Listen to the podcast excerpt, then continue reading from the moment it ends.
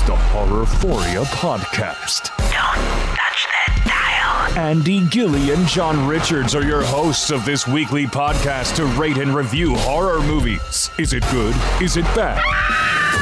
Is it a classic? Find out now. Welcome to the Horrorphoria podcast. It is Friday, August 7th of 2020. Episode number 72, talking about The Wicker Man from 1973, broadcasting from our It's Not the Nicolas Cage remake studios in Wausau, Wisconsin. I'm John Richards. and Andy Gilly.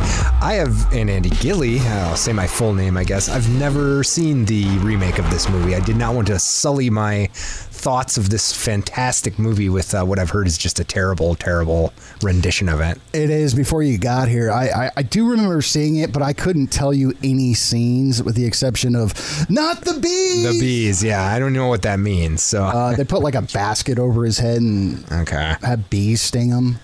Um, I I remember it just being awful, and I was looking at the uh, Rotten Tomatoes score. It's like this one has an eighty nine percent, oh yeah, this is a great movie. and the remake's like a fifteen. I don't doubt it. I don't doubt it. I mean, it's uh, a classic. Uh, one of those movies where Nicolas Cage just really blows it by his overacting. From what I from what I've heard, I don't know. Yeah, I mean, there's some movies where his overacting is actually fun to watch. Sure, I think um, uh, the the Mandy is is one of them.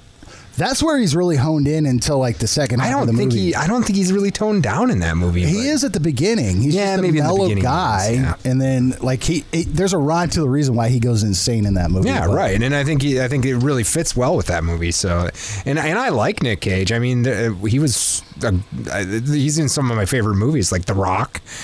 Oh, I love that And, uh, movie. yeah, it's a great movie. Sean and, uh, Connery. some of the some of the ones that he's been in, I, I like him as an act. I loved um, Vampire's Kiss. Oh my gosh! You want to talk His- about like overacting? His he's, like, overacting works in that. Absolutely great. does. You know, so I don't know. We aren't going to talk about that one, so I don't. I don't want to spend too much time on Nicolas. Um, Cage, before we but, get to news, uh, do you have anything about the movie, the movie Host no. from Shutter? No. Did you watch it? Uh-uh. Uh, it's movie Host? 56 minutes. It's Okay. made all via Zoom, and everybody's been talking about it. oh, you told me to watch it. That's right. Yeah, Yeah. and it is worth the hype. I'll Okay. I'll say this is I know you like uh, Unfriended Dark Web. I did. It took it, it's kind of like what Blair Witch in comparison to Paranormal Activity did with found footage. Okay. With this computer made movie, it is so worth the hype, and it's only 56 minutes, dude. I mean, Yeah. it's not even full length movie. That's my kind of movie. exactly right. All right, I'm sorry. Go ahead. Horror movie. No, news. that's all right. Horror movie news. Uh, so, of interest to physical media fans, we know one or two of those, right? Yes, we do. Uh, the original Halloween, one of your favorite hol- uh, horror movies, is coming back to theaters in fall and getting a 4K Ultra HD Steelbook release uh, exclusive to Best Buy. After that, uh, you'll probably need to. You're probably going to need that in your collection, right? I, uh, yeah, that's one of the few movies I'll actually buy. Yeah. Not sure if the uh, theatrical release is going to happen, but you can go to Best Buy right now. I was just there. I wore my mask and purchased some stuff, so you can enjoy Halloween at home. Did you get any uh, horror movies, Andy? I no, I got some cables. but uh, I, I did look at the DVDs, I guess. Uh, Lars Klevberg, who directed the Child's Play remake starring Aubrey Plaza and the voice of Mark Hamill last year, wants to do a sequel. Okay. Uh, movie was successful. Uh, budget of about 10 million, returned 44 million. That's a lot better than most of my stocks. Uh, Instagram account related the following: It would be amazing to pull the crew and actors back together for another one, but MGM needs to get their stuff together and do it. It's all there.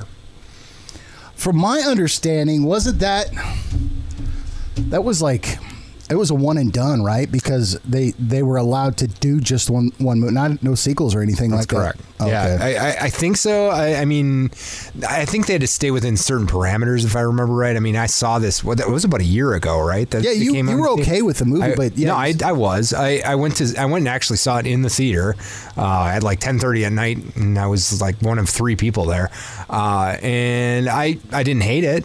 I mean, I'm not a real huge Child's Play fan. I haven't. Uh, I don't have a lot invested into that series or anything like that, but. Um, but as far as a horror movie went that starred a robotic doll, it was uh, it was of had what I wanted to see, and Mark Hamill was great. Aubrey Plaza was awesome in it. I, That's what I, you I loved said. her in it. Yeah, I, th- I think the parameters were is that it couldn't have the same storyline or or the sa- same kind of kills. Maybe. Yeah, and I I remember he couldn't kill anyone the way he'd killed anyone else in in the uh, in the series. So uh, they had to stick to things from the first movie. I think they had rights to everything in the first movie. okay. uh, if I remember right. Uh, and he couldn't kill anyone like he did in any of the other movies. So, I do remember you doing a story about that. So yeah, and I do remember like the kills were a little, uh, little tame in that movie too. But I don't know. I would I would probably uh, be interested in seeing another one, especially if Aubrey Plaza was in it. Mm-hmm. New Tremors movie as an official title. I think I called it Island Fury last time I talked about it.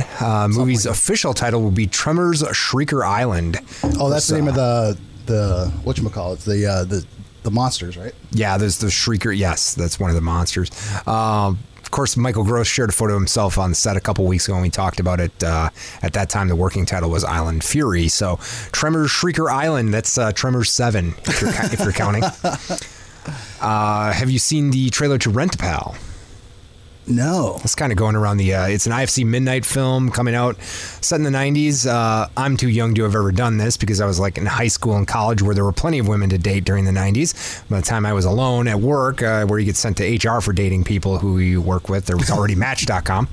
Uh, but Jon Stevenson wrote and directed this movie. He's uh, mostly got cine- cinematography credits on other movies. Uh, uh, looks like this guy discovers a guy named uh, Andy, who is uh, who he's played by Wil Wheaton. Okay. And uh, you should never trust someone named Andy, of course. Uh, he, he fulfills his needs for companionship. Maybe he helps him get some dates with women. I think Andy's friendship comes at some kind of cost. It looks pretty interesting. People are talking a lot about it this week. I might have to check that out. Yeah, rent a pal. Rent a pal. Check out the trailer for that. I will. All right, that's about it for uh, movie horror movie news. All right, horror movie trivia. The magazine Cinefantastique uh, compared this movie to another revered film that came out in 1941. What was it? The the magazine Cinefantastique compared this to another movie. When, A revered first- movie that came out in 1941. It's not a horror movie. Um, I I don't know what. The Wicker Man was called the Citizen Kane of horror movies. Really? Yeah. That's interesting. It is kind of a masterpiece. So Hey, we'll get to that, dude. get that. Uh, Sergeant Neil Howie is sent to an island in Scotland where the villagers still practice. Uh, oh, I'm sorry, I'm reading the Chainsaw plot. Oh. Edward Woodward was the main character in an action television show that I loved when I was a kid in the 80s. He played a private detective who would help people out of bad situations. The television show was later rebooted as a movie that had a sequel already, starring Denzel Washington. Name the show and the character they both played. Oh God. Um, I don't know. I don't know. the uh, the show that Robert uh, the the show that Edward Woodward was in uh, was called The Equalizer. He played Robert McCall. He drove this black Jaguar and helped people that had like uh, like I don't know. I remember there was like somebody whose uh, daughter was uh, trapped by this evil drug dealer because it was the '80s, you know. And uh, he he went in and, and took care of the whole situation. And uh, you know, it was, it was Denzel Washington played the same played Robert McCall in the uh, in the Equalizer movie and Equalizer Two recently. So Wow. which were great movies too. I enjoyed those as well. Can't go wrong with Denzel though. No, he, I, you know, I, I like almost everything Denzel is in. Me He too. usually does a really great job. Guy's awesome. Uh, he needs to be in more horror movies. he should. I think I'd love to see that.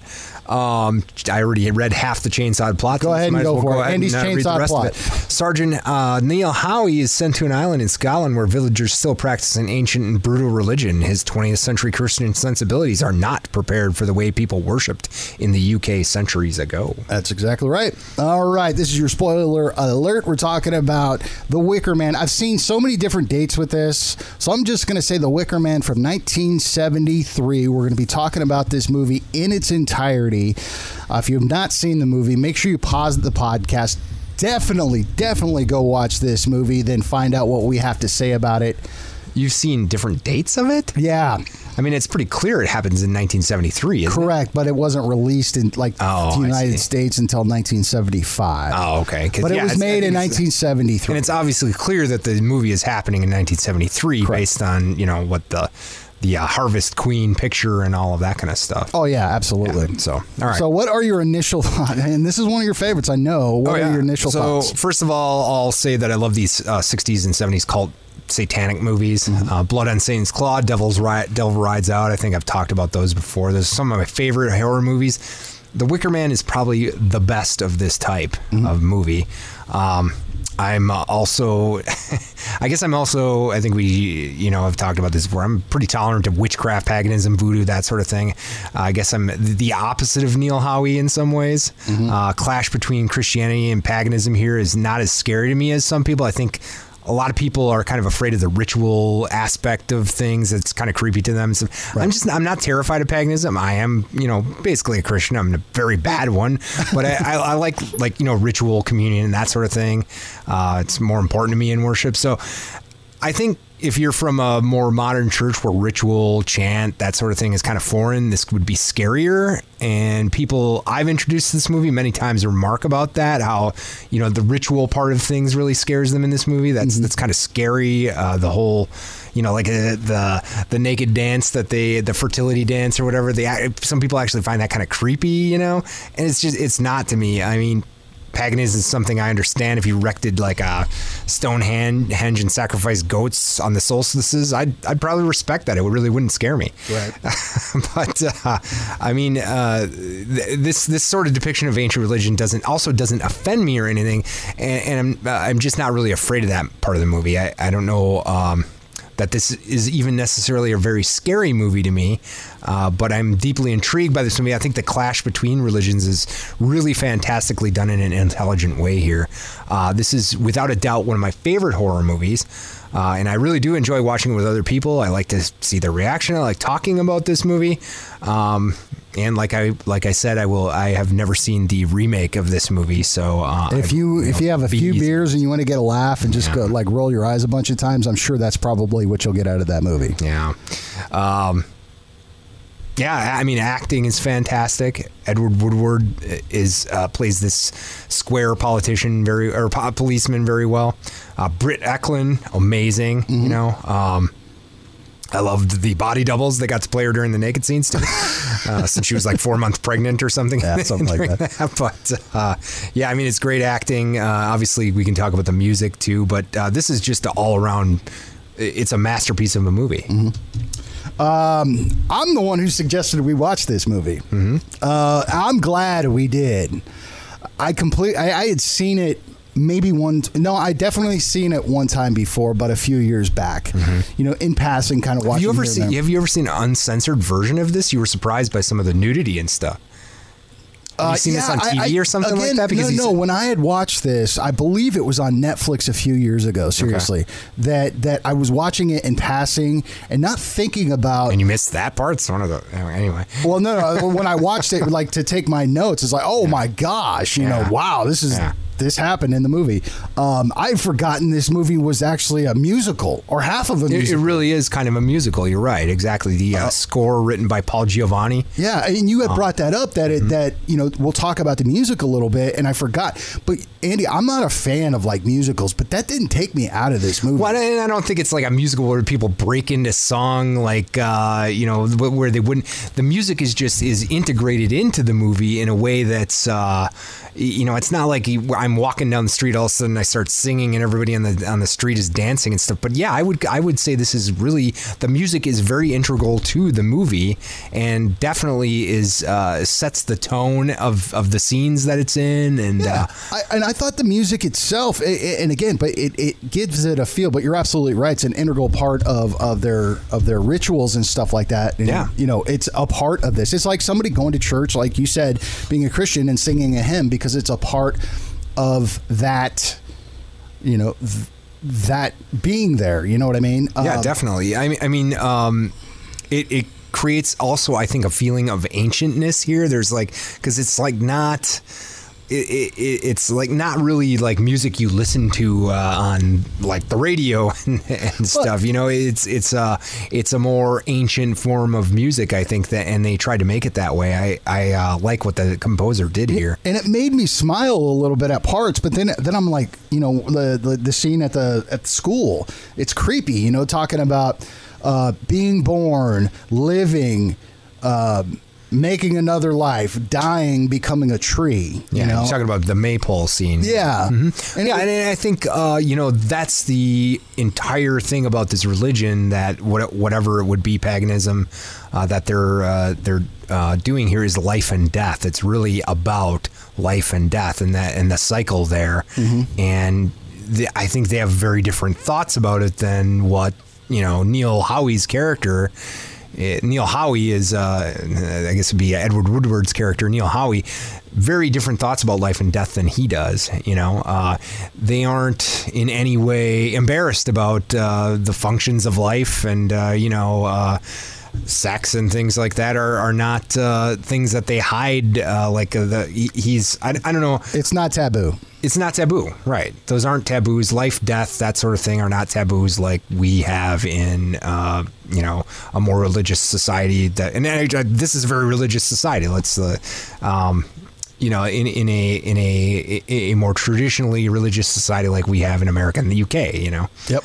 Yeah, I uh, uh, you said it. I think the perfect word for this was masterpiece. Um, it really is. I, I think this era of of thrillers and horror movies was so carefully thought out and crafted because you know what we think of of horror movies nowadays and i think it probably started at maybe the late 70s early 80s was gore and can you tell me the most gory scene in this movie can you tell me where there was a lot of blood or guts or or anything like that? I mean, the goriest thing I remember about the movie was the very end, and in the middle you see a dead hare, Right. A rabbit.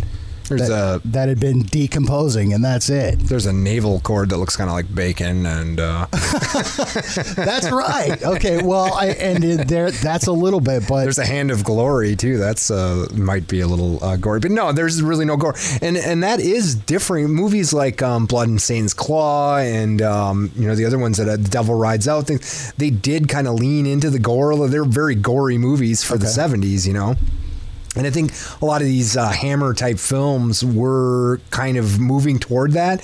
And uh, from what I understand, they they did try to move away from that in this movie, and they, they wanted to make the scares uh, not reliant on on buckets of blood and things like that. Well, it made you think about it. You know, being a being a free thinking adult. I mean, it, it really did. It you know it was more psychological than anything else. But I mean, I could say the same thing about a year later with Texas Chainsaw Massacre. Again, n- tell me all the nasty gore that you would ever see. And you see clumps of meat on the table. Uh, you know, Franklin gets jacked up by a chainsaw, but that's Yeah, a little bit of blood squirt. That's it. Right, but I mean. I, I thought there was like especially this era it just it seems like there was they they took care of it and they allowed the story and the acting to rule the movie No, I agree. And hey, I am a fan of gore. I like gore. So I like I. I seeing mean, blood. I like a see wonderful I do too, and I have nothing against that. But um, there is something to be said about you know deriving. It's it's not like you and I are not going to be scared by gore. No. you know I like sure I like to see it, and and it can be effective in in present in making things a little more shocking. Mm-hmm. But if it's there just to for the shock value and and there isn't anything behind it, um, it, it really isn't that effective. And it's, it's like a really gory movie is not going to. I'm going to enjoy it probably, uh, you know, but it's not going to scare me. Uh, Dead Alive, for instance, not Oh, a yeah. scary movie. That's- It's no, that's- gory as, as hell. It's the goriest movie I can think of offhand. Yeah, but, sure. You know, but uh, not a scary movie. It's enjoyable. Mm-hmm. Um, and then that that's when they lean more into the humor rather than the, the Right, story or right. the acting Right. Uh, but yeah, I mean, I mean, I, I think they they did do a good job. This this is an effective, very effective, and it is uh, for a lot of people a very scary movie without ha- relying on any kind of gore at all. well i understand why it's very highly revered and and why people put it on you know a top 10 list i i completely forgot about this movie and i would have to rethink you know, moving some movies around because of the enjoyment I got out of watching it all the way through and just kind of really honing in on the story. And I, I, God, I got so much enjoyment out of it. Um, but yeah, I'm, I'm, I'm glad we're talking about this one. I mean, again, What are we going to add to the movie that, that that's going to be spectacular? Absolutely nothing because All right. that's already been talked about been enough. talked about, But right. we're going to give our opinion about it. The movie starts off with a uh, title card. Says something to the extent of Lord Summerisle and people gave insight to religious practices and generous cooperation in making this film. So my initial thought was, wow, is this the first like documentary style movie or found footage maybe because some of the, the way it was shot kind of felt that It's way. got it maybe feels a little like that. Yeah. Now that you mention it, and you, when you put it in that context, um, it maybe has a little bit of that feel to it. And you know, I, I like that late '60s, early '70s kind of grain that uh, they have on footage and stuff too, like. Uh, or on on the film, you know that that uh, I don't know if it comes from maybe filming it, and I, I don't know what the technical parts of the, making this movie. I don't know if it comes on filming like on a uh, more like 16 millimeter instead of 32 or, or, or what that look really is but it's got like a older 70s look to it you know that uh, um, yeah. You know I can't, I can't put my finger on it and I'm not technical enough in making movies to really describe what uh, what I'm talking about here but the late 60s and early 70s have a much different look than like you got even in the 80s Yeah. I think they moved to a different processing or something like that or maybe they used maybe tighter shots. I mean, to me, there, there was a lot of like cinematography that was that was panned out, and I, God, the cinematography was gorgeous. No, it was, and especially in the beginning here within this flying scene. Um, you know, Neil Howie's a pilot, of course. They're always stiff and uh, you know, like rule followers, right? Yeah. So, well, he he said himself he's a Puritan, or he's a Puritan, like Right. like the most um, religious of the religious. yeah. I guess. So he actually called himself a Puritan. Yeah, Okay. So that must be what his actual religion was. I, I didn't want to say that because I wasn't totally sure, but uh, yeah, I mean he is he's a Puritan for sure. Mm-hmm. Um, I don't know Scottish geography well that well, but there are some really beautiful. Uh, you know, landscape scenes in this first It first was- shot. I didn't realize it was that mountainous, but it looked really nice. Rolling hills and the greenery. I guess this was filmed in October or November, so Yeah, it was filmed in a bunch of different locations in Scotland, from what I understand. I, they have palm trees there. I didn't. I didn't. I'm sure they brought those up because basically it was set up like a, a paradise or something. It was supposed like to be like an a British island somewhere. I, I don't really know. I never really figured out where this was actually supposed to have taken place. Obviously, it was an island, and I know there's a lot of islands off of Scotland, but are there islands that are that warm that they can have palm trees? As far as the geography, I have no idea Yeah. because I've never been there. But I, I did notice the palm trees, like palm trees you'd see in Florida with Mm-hmm. Yeah, the smaller definitely. fronds and stuff. Right, and and I didn't see, and it's got to They it must be. I mean, people from Scotland are listening to us probably think we're idiots. It's like uh, Please write in. Saying that you don't know where in in the Carolinas that there's palm trees or something, but uh, you know there there I did not realize that in Scottish Scotland they had those kind of trees. So and and some of the geography was just really really beautiful and It, interesting. it was. I, I love the cinematography for that. For that, if somebody in Scotland's listening, uh, you can answer Andy. Andy loves gore at hotmail.com. Just kidding.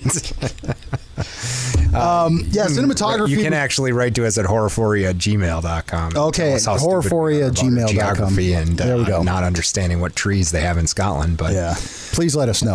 Um, so, so he um, Sergeant Howie is going to this village uh, because he had gotten a letter in the mail specifically asking for him to look for this missing girl, Rowan Morrison. Um, so the, the village people are like, "Oh, this is private property. You need to ask low, low lordship." He's like, "Well, I'm a police officer."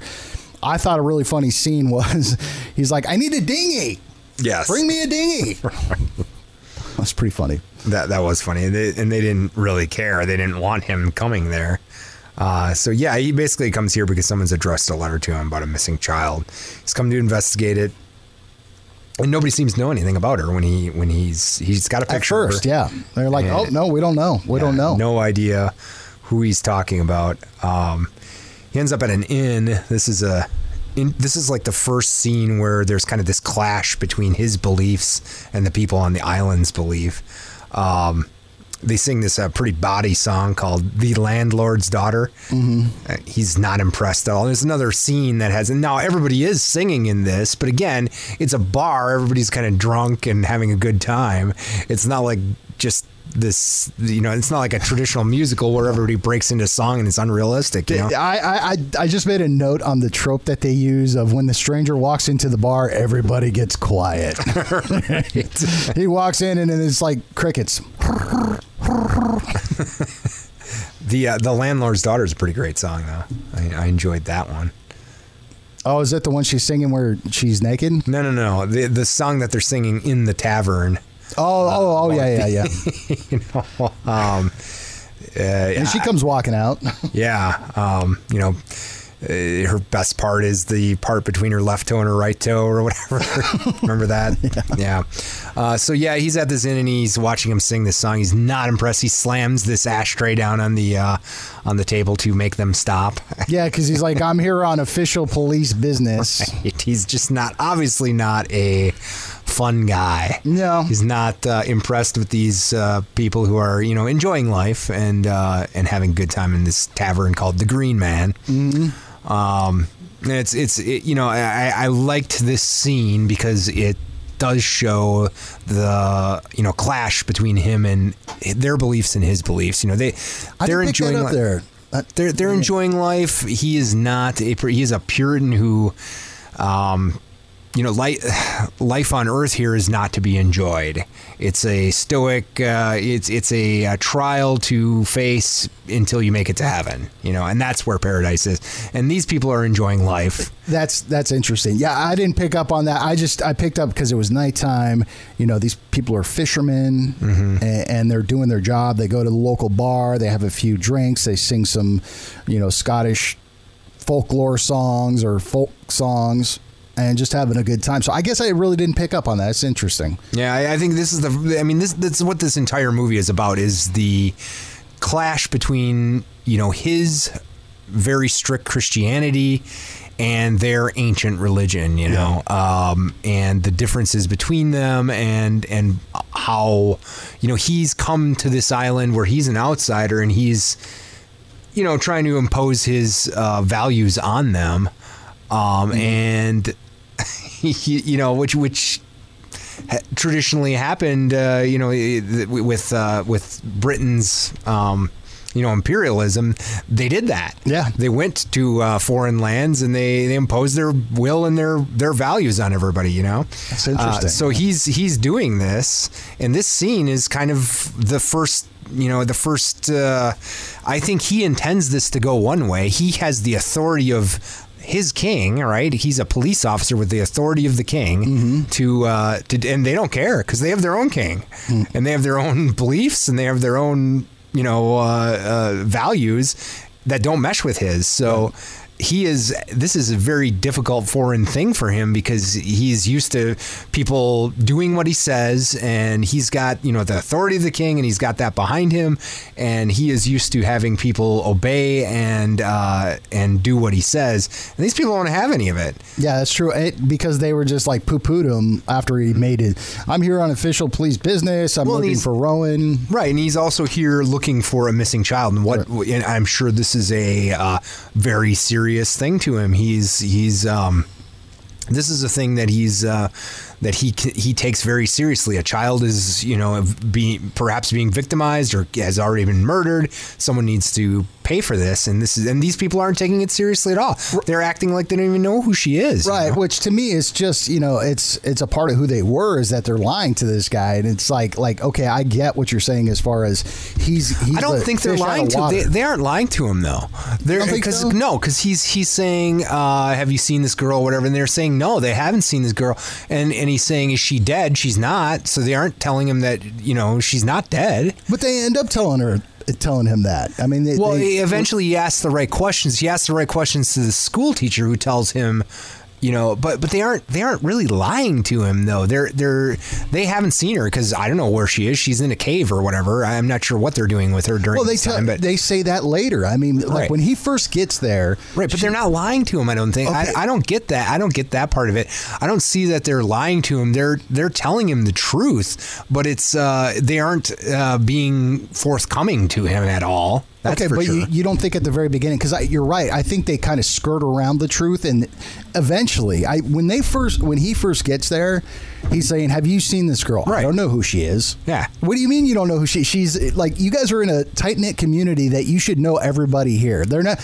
I don't think it's. It it was one of those things where it's like, well, no. I mean, this is such a big town that I, you know, I don't. know I, I don't. mm, I don't have a great answer for that, but I, I don't. I don't know that they're necessarily lying to him. What they're doing is, uh, again, he's he's asking questions that uh, that they're just not answering forthcoming. I, I agree with that. I think Yeah. they flat out lie to him, but I think they eventually get to that because they're kind of it's unraveling what's really going on here, which we'll get to. Yeah. Uh, he does see a bunch of people having sex on. Well, the, yeah, uh, he goes outside after he stops this uh, landlord's daughter song, and there's uh, people copulating on the lawn.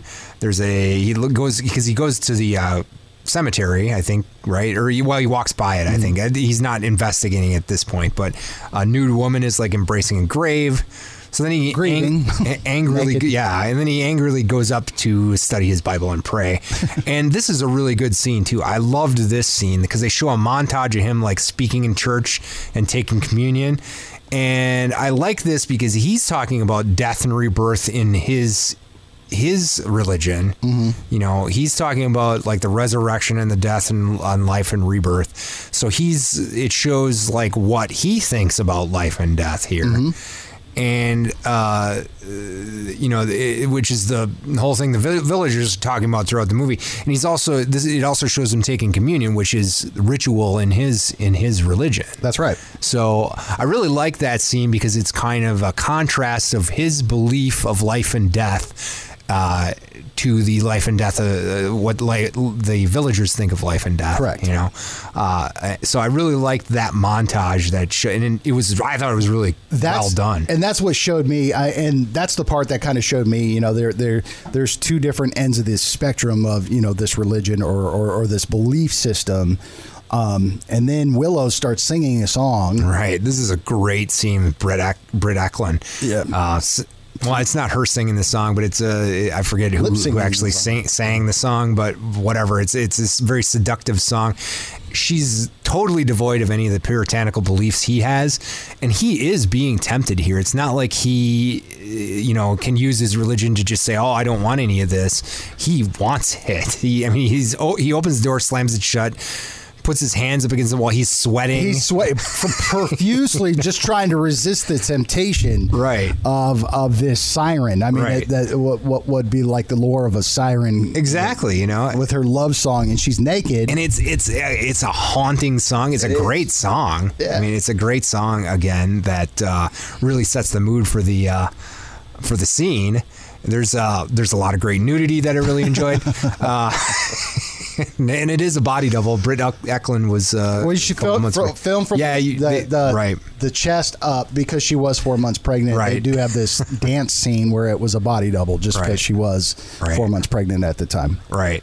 Uh, so it, it's a it's a great scene, and it really illustrates like the temptation that he's that he's that he is a man. He's not like infallible here. Oh, correct. And that he is uh, he is able to be seduced by the uh, things going on in this island, and it, it really bothers him. You know, Mm-hmm. it, it's it's it's enraging to him that uh, that he that he's being tempted like this. Well, yeah, it, to me, like before that scene, when he does go outside, seeing people copulating on the on the lawn, um, you know, he's very disgusted by that, Yeah. and he sees a woman grieving at a grave naked. He's disgusted by that, but then the siren sings her song, and he is very. Um, Tempted by it. Did you notice that she touched a statue of a monkey in that?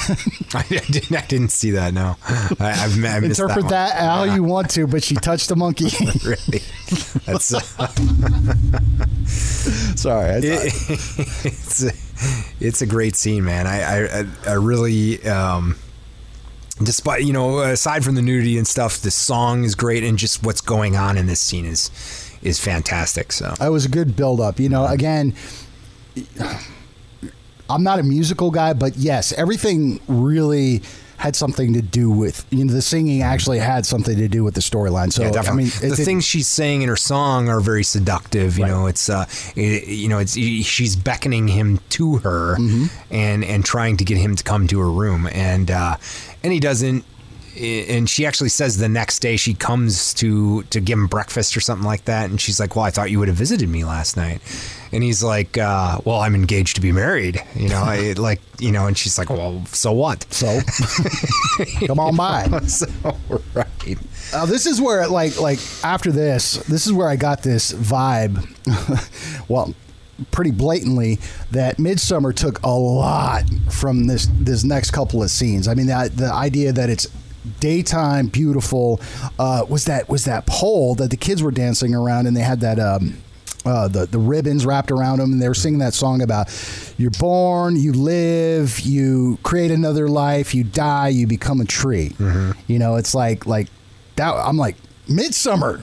Yeah, definitely. I mean, Midsommar obviously took uh, is very inspired from this film, um, and I think Midsommar probably improves. I think Midsommar is probably a better movie than this, but uh, it it definitely takes its inspiration from this. A lot of it.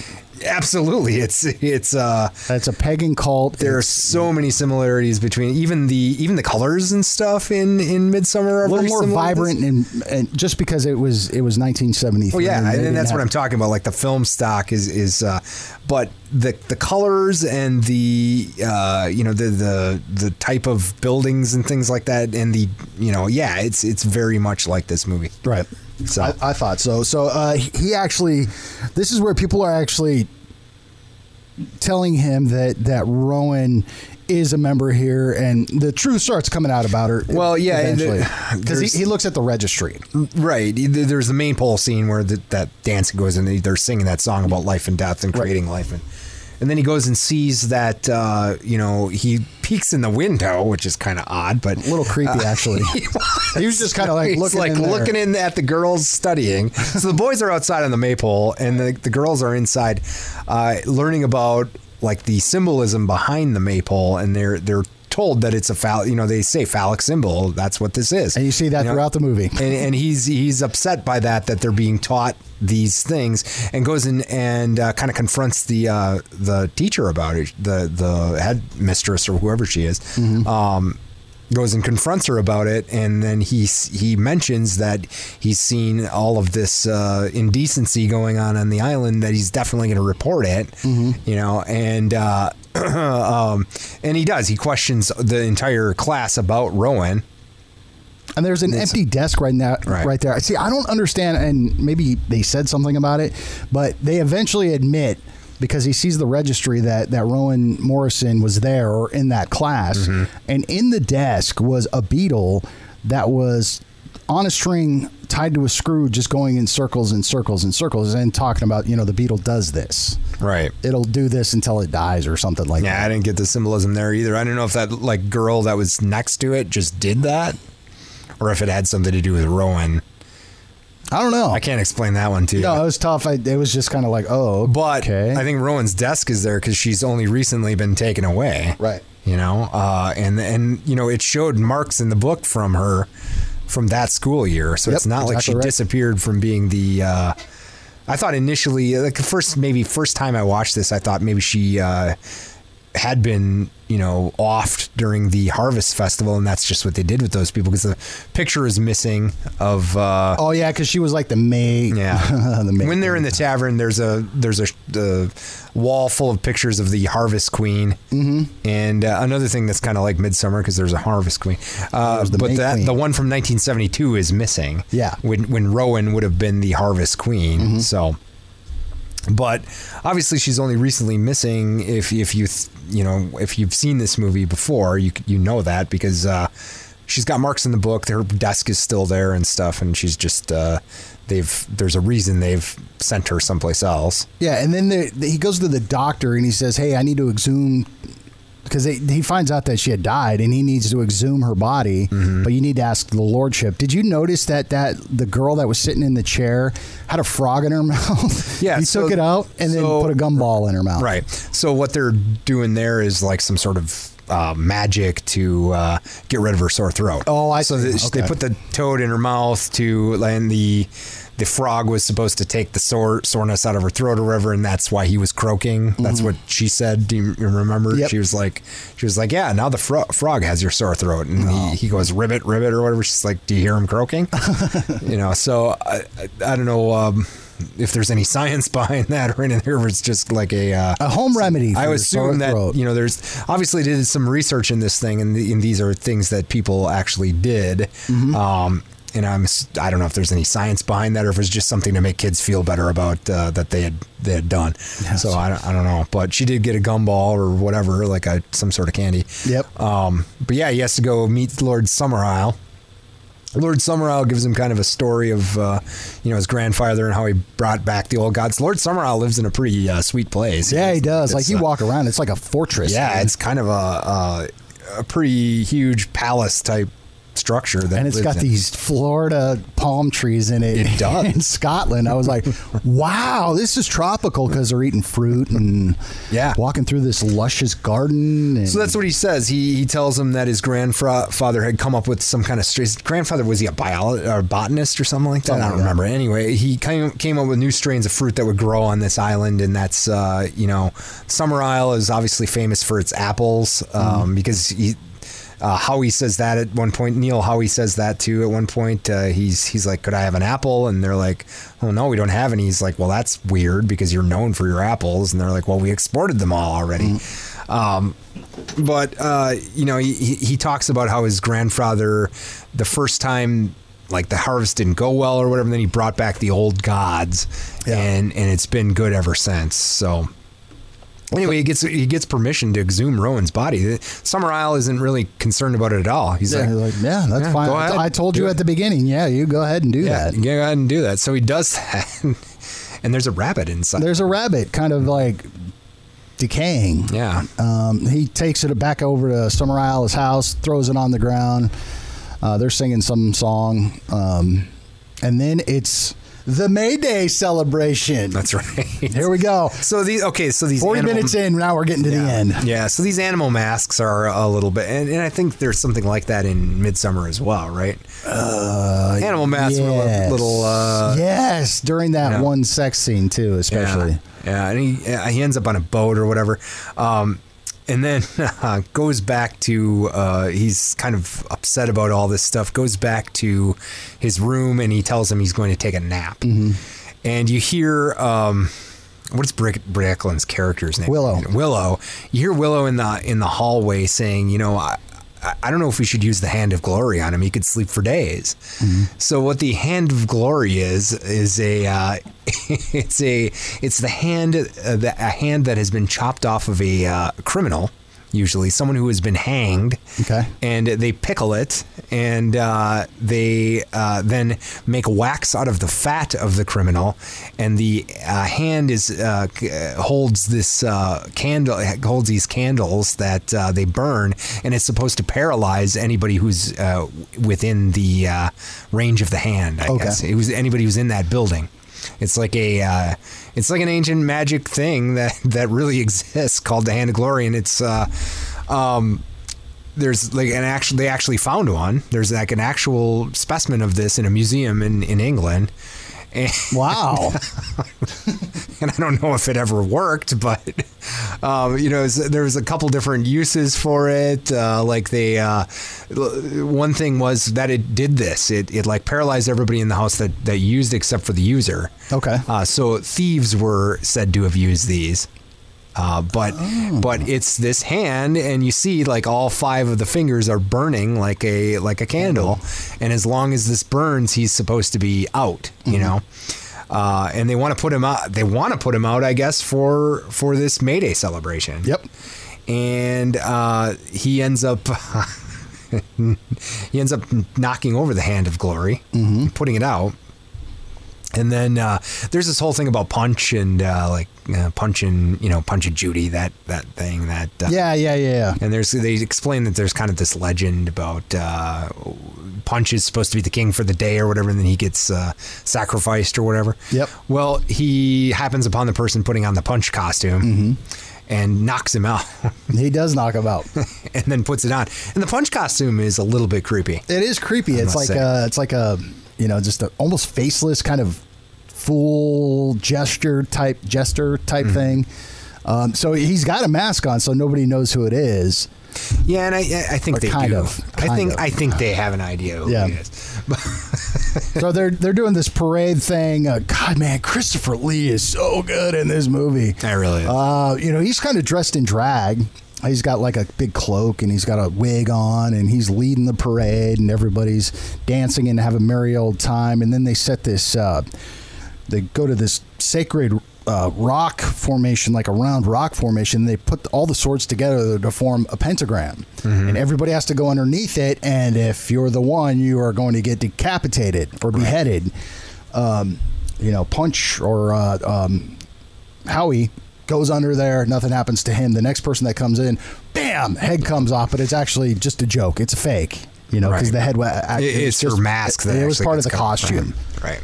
Part of the costume gets cut off, right? Yeah. So what? He sees Rowan, right? Well, yeah, they go to they go to this area where that's kind of like a sacrifice. Looks like kind of like a sacrificial area or whatever. And yeah, he sees Rowan up on this hill and then breaks his uh, his cover. Yeah. So he takes rushes up there Yeah. to see her and she uh, she's like you got to help me that you know what they're gonna do Uh-huh. and leads him back into this cave and uh, comes up through the ground. comes up through the ground and they're all waiting for him so this has been kind of a ruse now um, you know they've been trying to get him to sleep during this and not be a part of this and did he just unwittingly become the sacrifice or what what Well, no, he actually because uh, uh, Summerisle actually says, you know, we sent that letter. You Yeah. really, you thought you, you thought she was going to be it? No, we actually set this up for you. Mm-hmm. So I guess I guess the continuity of why he would knock. Um, the innkeeper out and take the costume, But you know, he had make- he had to do that to fulfill their prophecy or whatever, right? Because he had to come here of his free will, and Right. he had to do all this of his free will. Like they tried to put him out during this, and would they just not? Would they have sacrificed somebody else at that point, or or what? No, I mean, I, I see. I don't know. I never really thought about it because to me, it went really fast pace. Of you know, no, you were supposed to be it. They strip him down and put a gown on him. Yeah, I mean, if, uh, obviously, the prophecy is fulfilled, Right. Because he has to fill, fulfill certain certain. Um, I don't know uh, aspects of the prophecy. So he's got to be a virgin, Virgin. Uh-huh. which he is because he's a you know Puritan, Right. So and he hasn't been married yet, Right. So he fulfills that. He's got to have come here of his own free will, Yes. and he's got to I, I forget what the other ones are, but he fulfills all these. I think after he does that, like he gets himself into this situation uh, where I think you know they, they were trying to put him out during it, or they told him not to be a part of the Mayday set, uh, celebration, right? And if he had followed their advice, he wouldn't have ended up in this situation, right? See, I never, I never questioned that. I, I mean, it's a fantastic question. It, it, it, yeah, I have no answer for it. I don't know. I mean, I think, I think, you know, the, the they answered the question of why he was the actual sacrifice and not Rowan. Um, you know, he tries to convince everybody once he realizes what's going to happen is like you. This is going to be on you. You guys are going to feel guilty about this the whole time. And you know, Christopher Lee's like, nope. This is going to work. Well, how do you know? What if it? What if it doesn't come back, and then it's going to come back on you? He's like, well, it's going to work. Right. So all these, you know, I love that conversation Yeah. between them because it was like obviously he's fighting for his life, literally fighting Yeah. for his life, saying, "You guys are wrong. This is not going to work. You can't grow fruit on this island. It's just nothing but rock and and dirt. You know, there's no topsoil here. You, it's not going to work for you. It is going to work. You know, so you know, eventually." Christopher Lee gets his way. He's put in this garb and he's taken to this like freaking I, talk about like the most iconic scene that the poster of this you know it's it's intimidating this wicker man that they Sure, it built. is. Yeah, the, the Wicker Man itself is is really a great set piece. it is and it's got other animals in it it's got uh-huh. goats and cows and other stuff and right in the middle where the heart is supposed to be is you've got this pure guy that is going to be sacrificed that's going to save the world um, you know he just he does everything he, this is where edward woodward was the best because he just you know, he he curses them. He says, you know, God's going to smite thee and all this other kind of stuff. And when he realizes that they're like, okay, lights it on fire. He asks for forgiveness, and it's just you know belts out a scream, and you see the sun going down. Well, yeah, yeah. I mean, they're singing this uh, chant or whatever this uh, loudly sing cuckoo song, right, right. And he's singing a hymn, and again, it's kind of a clash between the two religions, right. And uh, you know the the uh, obviously, I I don't know if it says something that his God doesn't save him here.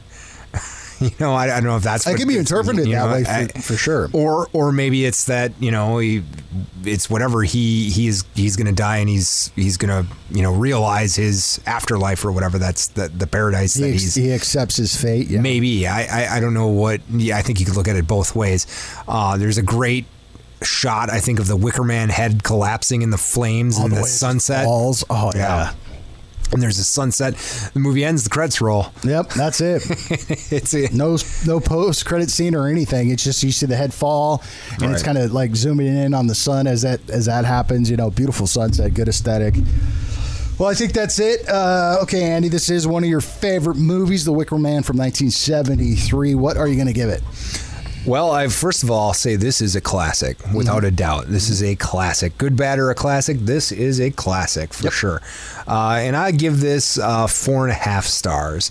It's not quite a perfect movie uh, for me. I think there's some unanswered questions in it, mm-hmm. and uh, some things that just don't really make sense. Um, and uh, otherwise, I think the story is great, the acting is great, the music is um, incredible, mm-hmm. and, and, the way it's integrated into the film. Uh, there's very few problems with it, but um, I think there's some things that just keep it from being a perfect movie, uh, but it's definitely a classic we were on uh, two two different ends last week. Uh, I'll agree with you. This is a this is a classic. You have to watch this movie. Mm-hmm. It's on Netflix for free. Uh, I think it's on Hulu or it's, it's, on other streaming services. But The Wicker Man from 1973 so good. Uh, Christopher Lee kills it in this movie. We talked a little bit before this. Is he did this movie completely for free. He didn't get paid for this movie, and that performance was perfect. You you talk about acting. That was perfect. Um, Edward Woodward did fantastic. Brett, whatever last name was. Everybody in this movie had an integral part of the movie. The music was fine. You know, again, I'm not a big fan of it, but it actually made sense to the story. Uh, is this a perfect movie? I don't think it's something I jam in my car, no, but I, I think it's perfect for the movie. No, absolutely it is. absolutely. I, I, agree with that 100%. Is it a perfect movie overall? No. It is a You're to hear me bumping around loudly sing cuckoo in my car, you know, but, uh, but as far as the film, Baba Black Sheep, have you any wool? Yeah, you know, uh, yeah. So. Um, I'm with you. It's a 4.5 for me, and it is an absolute classic movie. Definitely. There you go. We're on the same page this week. 4.5. Uh, coming up next week, very interesting movie. I'm excited to check this one out. I'm not going to look, when you should, I'm going to suggest to you do the same. Do not look anything into this movie called One Cut of the Dead off of Shudder. Um, it is a Japanese film. It showed in one theater in Japan, made like a hundred times its budget, very low budget. Like um, 1.4 million dollars in one theater, right? Huh? I think it made 1.4 million dollars showing in one theater. Oh yeah, yeah right. just for a year or two years or something. So I like guess that. I have read some things about it. Sorry. Yeah, well, that's all right. just knowing that, that's fine. Okay. Um, Veronica will be August 21st. Return of the Living Dead uh, August 28th. And we're going to kick off a new theme for September. We're doing the 1980s Forgotten Slasher Treasure Chest. Yes, indeed. Yeah, I love that name you came up with. There's some good good slasher flicks from the 80s that you don't really think about that often. Yeah, and Andy picked this one, Shocker. Shocker, man. Remember that one? From 1980. Not the hand symbol, but the movie. no, it's not the hand symbol. it's not the hand symbol, but uh, yeah. Anyway. All right, everybody. Thank you so much for listening to episode number 72 of the Horror For You podcast. Make sure you have a great weekend. Rate and review us uh, anywhere you listen to your podcast. Follow us on any of your social medias, uh, and we will talk to you next week.